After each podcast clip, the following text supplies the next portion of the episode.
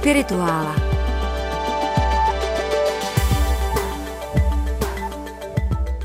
Dvacátého pátého června je Den státnosti Slovinska. To je svátek, který se vztahuje k roku 1991, kdy Slovinsko vyhlásilo svoji nezávislost a tím započalo rozpad Jugoslávie. Srbové tehdy se pokusili je zastavit, protože Srbové, jak známo, nechtěli rozpad Jugoslávie, takže tam byla taková kratičká válka, kratičká válka zní strašně, ale ve srovnání s tím, jak několik let probíhalo osamostatňování Chorvatska, ta strašlivě dlouhotrvající válka, to bylo ještě poměrně milosrdné. A zároveň si člověk musí položit otázku, která to, že takzvaně zjednodušeně Srbové Slovince tak rychle pustili, ono je to velmi jednoduché, protože jednak je to opravdu geograficky i kulturně daleko od Srbska. A jednak Slovinsko nemá žádné srbské menšiny a prakticky nemá vůbec žádné menšiny. To je téměř stoprocentně homogenní slovinský stát. Taky jsou jich jen dva miliony, kdyby měli ještě ty menšiny, to už by byla opravdu velikostí státu, takový pražský stát. No, jsou státy, které mají ještě méně obyvatel a mají menšiny ještě i v tom. Jo? To je po Baltí. Podívej se na po Baltí. Jo. Jo, takže Slovinci v tomto smyslu mají štěstí, že nemusí řešit žádné národnostní problémy. A to zase vlastně ale vzniklo z historie. To vzniklo tím, že Slovinsko je stát, teď prosím, nech to nezní neúctivě, není historický, ale etnický. Jo? V zápětí budeme mluvit, jak se vztahuje k nějakým historickým epochám, ale prvotně to dnešní území Slovinska bylo dáno etnicky, etnograficky, politickým rozhodnutím, kdy když Versajská konference stanovovala po první světové válce hranice Nové Jugoslávie, tak tam byl velký zájem, aby byly, řekněme, co nejširší, a to znamená všechny oblasti Rakouska, kde žili nějací slované, byly učiněny součástí Jugoslávie, bez ohledu na předchozí historické korunní země. Jo, kdy Rakousko, jak známo, se skládalo z mnoha různých korunních zemí a ti Slovinci měli v rámci Rakouska tu smůlu, že byli rozptýleni mezi Kraňském, kde měli většinu, a mezi Štýrskem, kde měli menšinu, a v Korutanech, kde měli také menšinu, a v korunní zemi Přímoří, ke které patřil Terst, a tam taky měli menšinu, a v tom Terstu taky měli jenom menšinu. Čili oni se poprvé vlastně po roce 1918 ocitli všichni nebo skoro všichni slovinsky mluvící eh, v jednom státě. A těmi městy si vymezil to území? Ne. Eh, ne, to nebyla města, to byly ty korunní země. Jo. Já, to byly korunní země. A ty se spojily. A ty z nich části byly vlastně dány, říkám, tehdy vlastně rozhodovalo Versecká konference, podobně jako jo. se stanovovaly hranice Československa. Mm-hmm. Vlastně z vnějšku.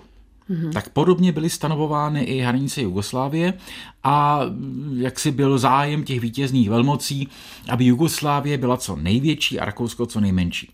A to ještě pořád v těch korutanech vlastně zůstaly eh, částečně slovinské oblasti, kde byl plebiscit a tehdejší slovinci tam žijící si řekli, no, no prostě hlasovali pro to Rakousko tehdy. Ale to je potom ještě jiná historie do Korutan, třeba někdy jindy. A když řeknu Korutany, čili dnešní rakouská spolková země, ne už korunní, ale spolková, tak zároveň v tom slově se nám ozývá prastarý středověký termín karantánie, což bylo knížectví, které bylo daleko větší, než jsou dnešní malé rakouské korutany, které pravděpodobně, protože raný středověk žádné přesné mapy nebyly, pravděpodobně sahalo od Dunaje až k tomu Jaderskému moři a míselo se tam to slovanské obyvatelstvo s germánským. A historikové samozřejmě vedou spory, zda tu starou karantánii mají vlastně pokládat za ten původní slovinský stát, slovanský, slovinský, a nebo vlastně za spíše stát patřící do toho německého prostoru, protože tam bylo obojí. No, v každém případě pro Slovince a jejich vnímání vlastní státnosti je ta karantánie, korutany naprosto klíčovým momentem, protože říkají, ale my nejsme národ bez dějin. My jsme v tom raném středověku tu státnost měli. A teď ten paradox. Jest jedna památka hmotná, která říká, a tady byl jakýsi slovinský stát, to je nastolovací kámen korutanských knížat, ale ten není ve Slovinsku, ten je v těch korutanech. Já, čili představme si, jako kdybychom měli, eh, dejme tomu, korunovační, já nevím, prostě starou Boleslav nebo něco prostě za hranicem. Hmm. Hmm. No. A pak druhý paradox, jeden jazykový památník, literární, který se pokládá ve slovinské tradici za prapočátek slovinské kultury. A to jsou takzvané frizinské zlomky nebo frizinské památky, slovinsky bryžinsky vzpomeniky. Ale ten Freising, Bryžin, to, to není ve Slovensku, to je u Mnichova. To je město u Mnichova, to je místo, kde původně vlastně bylo církevní centrum, než byla potom ta dieceze přenesená do Mnichova.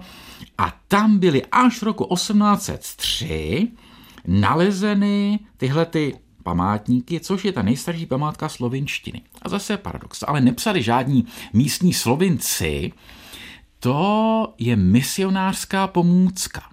Jo? Abychom už tady měli nějaké duchovno. Když misionáři, čili v zásadě většinou Němci z různých knížectví německé říše, se pokoušeli evangelizovat Slovany, tak se s ním potřebovali nějak domluvit, Jo, takže měli nějaké takové svoje zásadní prostě učebnice a překlady nějakých základních textů.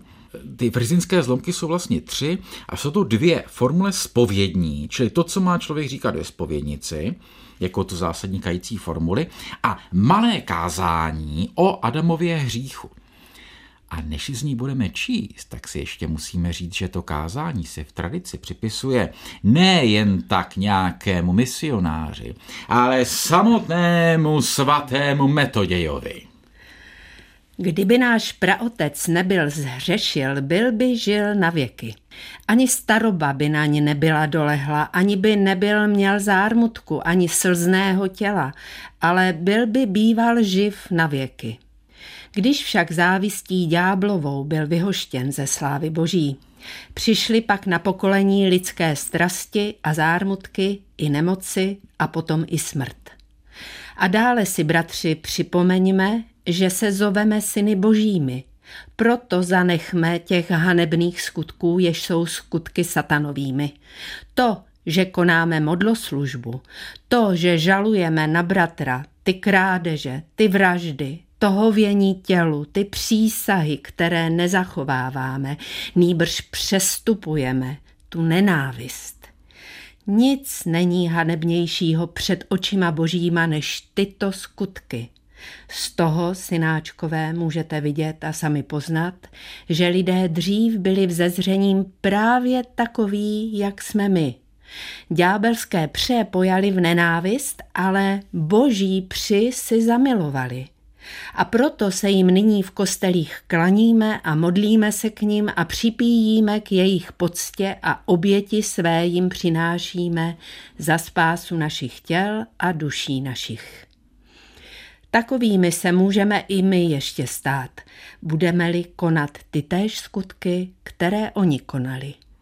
Neboť oni hladového nasycovali, žíznivého napájeli, bosého obouvali, nahého odívali, nemocného ve jménu božím navštěvovali, zimou skřehlého zahřívali, pocestného pod svůj krov uváděli, v žalářích a v železných okovech vězněné navštěvovali a ve jménu božím je utěšovali. Těmi skutky se oni Bohu přibližovali. Tak tolik metodiovo, nebo tedy údajně metodiovo kázání. Ale na desátý století docela dobrý, řekli bychom. Prosím mě, ten text se dá vlastně najít recitovaný, zhudebňovaný v řadě variant. Když by si na YouTube nebo někde zadala frizinské zlomky nebo slovinsky bržinsky vzpomeniky, tak je tam řada verzí, protože oni skutečně se k tomu velmi hlásí, že jo, v desátém století prostě slovinština byla a v zásadě ty etické principy jsou celá srozumitelné, aktuální. V tom se vlastně nic nezměnilo. tedy samozřejmě nezměnil, kromě toho, že pak reformace přišla s tím, že o ty skutky nejde, že jde o víru.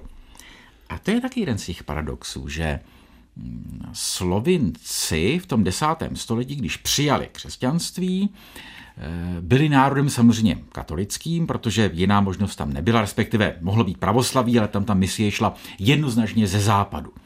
Už u Chorvatů je jakoby ta ambivalence, ale tady jednoznačně západní. Ale potom jako vznik novodobé standardní slovinštiny nebo je jako vědomé vzkříšení je spojeno s reformací.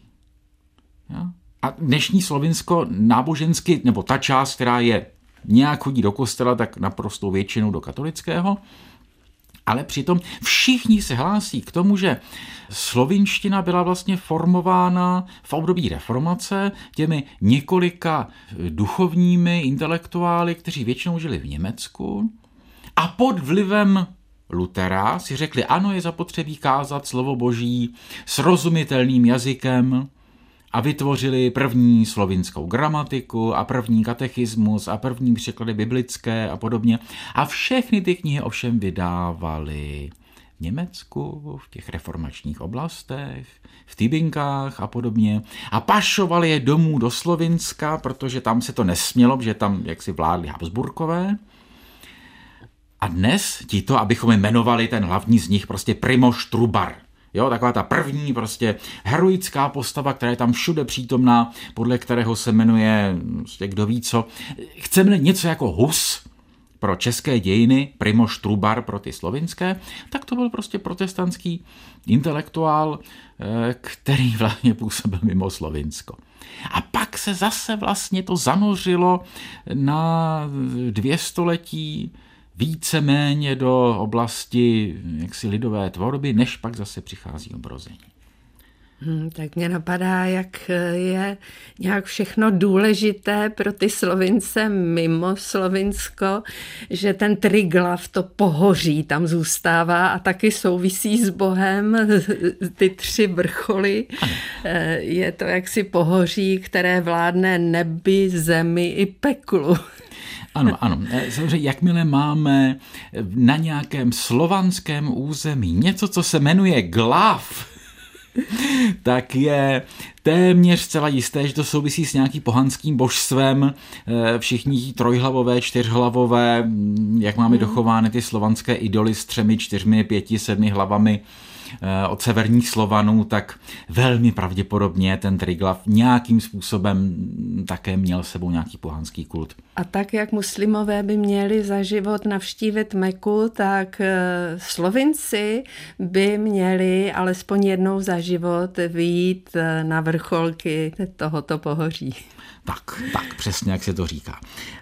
Ale abychom skutečně nezůstali jenom v tom jakoby turisticko-poutnicko eh, byť ve Slovinsku je to velké pokušení, jo? jak se tam prostě příjemně žije, příjemně cestuje, celá ta země se dá obět vlastně během několika málo dní, tak je jaksi strašně snadné tomu podlehnout, jo, se jako tomu turistickému modu. Ale Nino, my nesmíme. My nesmíme. My jsme od toho, abychom vysvětlovali ty souvislosti duchovní. Takže se vracíme zpátky. A vracíme se zpátky ještě k té slovinské nesamozřejmosti. Jo? A té problematické historičnosti. Pokud říkáme slovinci, slovinština, to jsou úplně novodobé termíny. To jsou novodobé obrozenské, slavistikou ovlivněné a panslavismem ovlivněné termíny. Po staletí oni si sami říkali a byli nazýváni úplně jiným slovem, a to vindové. Jo, po celá staletí v německých pramenech, ale i v těch jejich vlastních, se mluví o Vindech.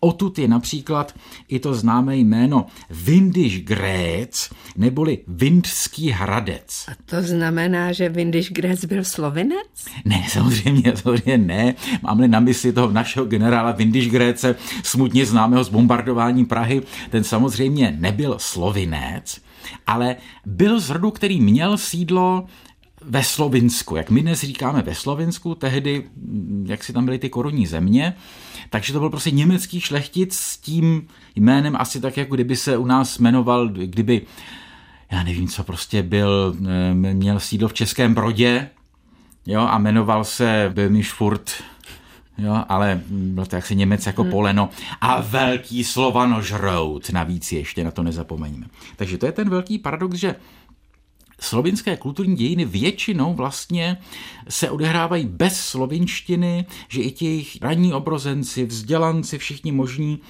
působí v Němčině a latině. V českých kostelích se na eh, Velký pátek často zpívá motéto Ecce quo modo moritur justus, hle, jak umírá spravedlivý, ve zhudebnění skladatele, který se jmenoval Jakob Handel Galus, a to byl právě slovinský hudebník, který působil léta v Praze, měl ještě přívisko Karniolus, neboli Kraňský.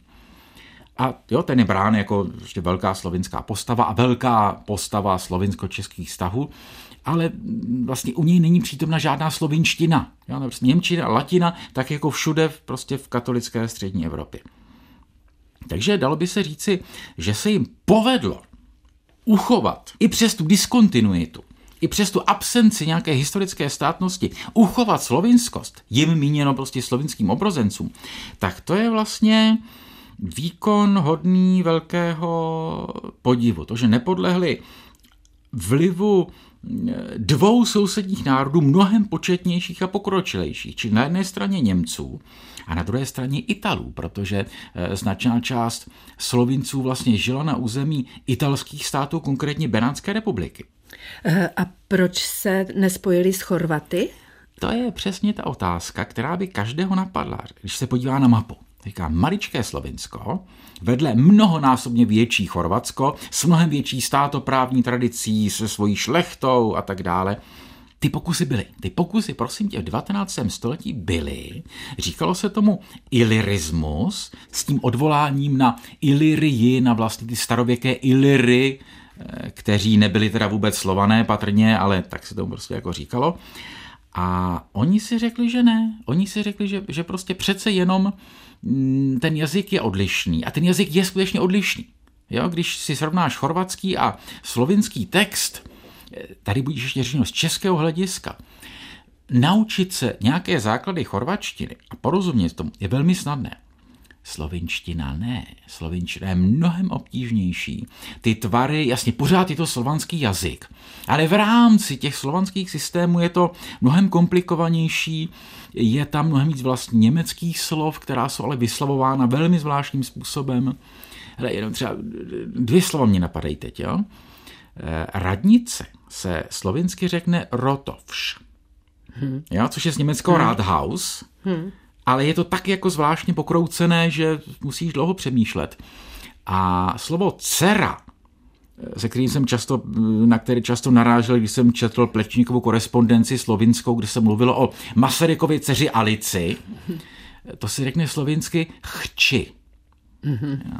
Takže je to opravdu dost komplikované se v tom vyznat. A měli tam eh, národní obrození nějaké spjaté právě i s tím, že vymýšleli ten jazyk? Ano, ano je to jo. velmi podobně, velmi podobně jako u nás, ale ještě obtížněji, protože čeština měla ty dlouhé tradice těch humanistických gramatik, všech těch blahoslavů a ještě Husa předtím a podobně, když to tady to bylo mnohem náročnější a ještě jak byli rozděleni do těch korunních zemí, protože jsme v Alpách, tak to znamená nejenom nějakou čáru na mapě, ale prostě jiné alpské údolí, tak prostě ty, ty fyzické překážky. Tak to bylo to velké tázání, no a který z těch mnoha dialektů má být tím vzorem. Čili tam se ta situace mnohem víc podobá třeba e, situaci slovenské jo, které taky nemělo žádnou spisovnou slovenčinu a muselo hledat, které z těch mnoha nářečí bude zvoleno jako to, jako to jádro. A přitom i v tomhletom velmi malém počtu a při té historické diskontinuitě v té slovinské kultuře jsou jakoby zastoupeny skoro všechny hlavní proudy evropského e, duchovního myšlení. Čili na začátku ten středověký katolický misionářský zápal, pak ta reformace, která sice se neujala, ale vytvořila ten jazyk, potom samozřejmě katolicismus, kdy velkou část katolického obrození eh, tvoří katoličtí kněží, a pak ten genius Plečník. Jo. Velmi vášnivý a velmi konzervativní katolík, o kterém si ale budeme vyprávět někdy jindy, protože Plečníkův duchovní profil to je, to je pozoruhodná věc. Jak, jak se mohl Plečník dát dohromady s Masarykem? A pak je tam ten liberalismus, který bychom skoro nečekali u národa, který je tak jakoby zastrčený v těch alpských údolích a má tak vlastně početně malou elitu. Přesto i tam je přítomen. A s liberalismem je spojená vlastně nejvýraznější postava slovinského obrození a to je France Prešeren. A Prešeren je pro Slovince něco jako náš Mácha, včetně toho osudu, že zemřel mladý a že byl nepochopený a že byl rozervaný, no prostě, tak víte, národní romantický básník. A dokonce ti dva se spolu v Lublani potkali a nejenom, že se spolu potkali, ale i se spolu ožrali, o čem Šmácha píše velmi hezky ve svých denících. A tady dáme slovo profesoru Alexandru Stichovi, který nádherně popisuje to setkání Máchy s Prešerenem a který, budíš ještě připomenuto, byl velkým propagátorem slovinské kultury u nás a který říkal, že bohemista, jakýkoliv bohemista, má povinnost umět německy a rozumět německým kontextům české kultury a má povinnost umět latinsky a má povinnost umět aspoň ještě jeden slovanský jazyk a rozumět těm slavistickým kontextům. Milá Nino, ti běžní omezení bohemisté sticha strašně nenáviděli a když předčasně zemřel, řvali nadšením. To je jenom takové jako, za mě nenáhlas, ale jako potichu si řekl, že, že zmizel konečně ten, co jim říká, že jsou polovzdělaní. Tak to byla vzpomínka na profesor Alexandra Sticha, který nám vždycky říkal, učte se slovinsky. Hodně a hodně toho tehdy v lublaňském hostinci Černý orel, dnes už bohužel neexistujícím, na gradišči snědli a především mnohem víc vypili. Následek toho byl, jak si Mácha upřímně poznamenal do svého cestovního deníku, že pan Prešerén skákal a Mácha sám si konec večírku vůbec nepamatoval. Kromě toho, že i přes jeho silný organismus mu bylo hodně špatně od žaludku a že druhý den ráno měl starosti s tím, jak dát do pořádku svou cestovní garderobu. Právě ona bouřlivá, spontánní stránka setkání, nepříliš příznivá pro vytváření mýtů velkých, národně reprezentativních osobností, se kterými se sebe identifikuje celé společenství, patrně způsobila, že ono lublaňské setkání z 29. srpna 1834 se připomíná jen na okraji, po případě se na ně zapomíná vůbec. Ale zahleďme se do Máchova zápisu, který se nám o jeho letní cestě roku 1834 dochoval pozorněji, vnímavěji a zaměstnejme trochu i svou obrazotvornost. Především, Mácha očividně nešel do Lublaně náhodně. Věděl, co a kdo ho tu očekává a co on sám čeká od tohoto setkání. Doktor Prešeren byl ve vůdčích kruzích tehdejší české společnosti znám už několik let, především z informativní kritiky, kterou roku 1832 uveřejnil v Praze Čelakovský a lecos se Mácha před svou cestou už v Praze dověděl zřejmě i z osobních rozhovorů. Dá se říci, že Mácha, který do té doby publikoval jen několik drobností, Prešerena hledal. Cítil svou básnickou sílu a poslání a nenacházel doma nejen člověka sobě rovného, ale především básníka sobě vnitřně sourodého. A tak se stalo, že jediný velký básník romantismu, kterého Mácha poznal osobně, s kterým mohl hovořit o básnických, historiozofických i společenských vizích, byl právě a jedině Prešeren a platí to i naopak. Prešerenova i Máchova životní a literární pozice se podstatně lišila od osudů a tím i životního pocitu ostatních velkých slovanských romantiků. Puškin se pohyboval v nejvyšších kruzích ruské šlechty i carského dvora a sám k ním rodem patřil. Krasinsky byl syn ministra. Mickiewicz se za života stal duchovním vůdcem svého národa. Přednášel na Pařížské univerzitě o Slovanech a znala ho celá vzdělaná Evropa a tak dále.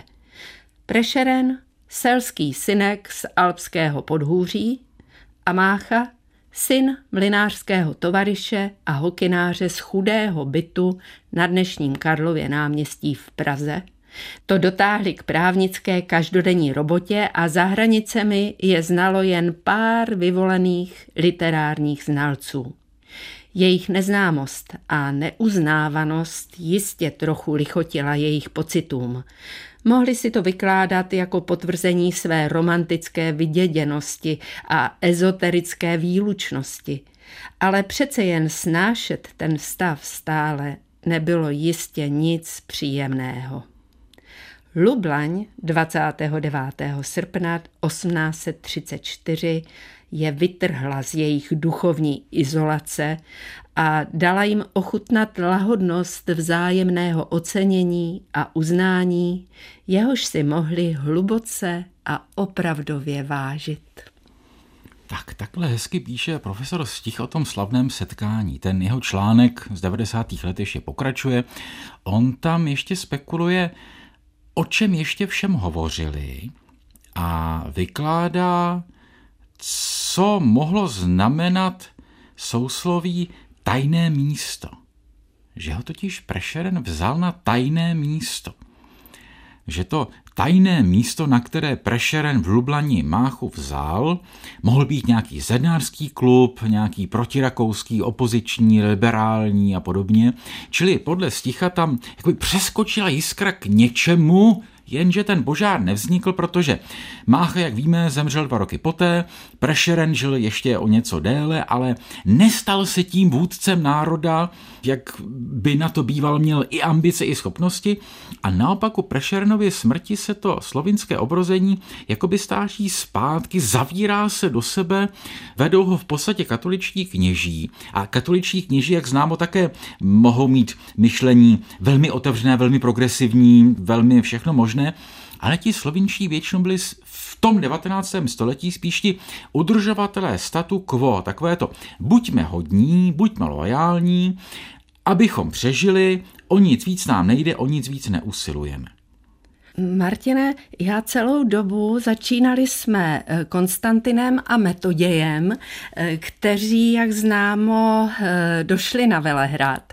A když jsem četla ten úryvek Alexandra Sticha, tak mě napadlo, že vlastně ta slovanská a slovinsko-moravská vzájemnost pokračuje dodnes protože ve Slovensku, já nevím, jestli víš, je kostel, který postavil Ivo Goropevšek, architekt, a s ním se zpřátelili sochař Otmar Oliva a Jan Jemelka, který dělal do toho kostela vitráže a Oliva ho vybavil tím vnitřním nábytkem.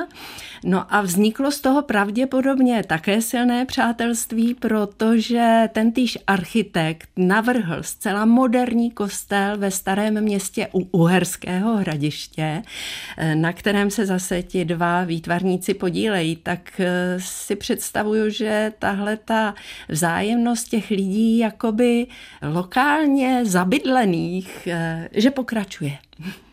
A tak bude pokud nebesa dají, pokračovat i naše povídání o českoslovinském duchovním potkávání.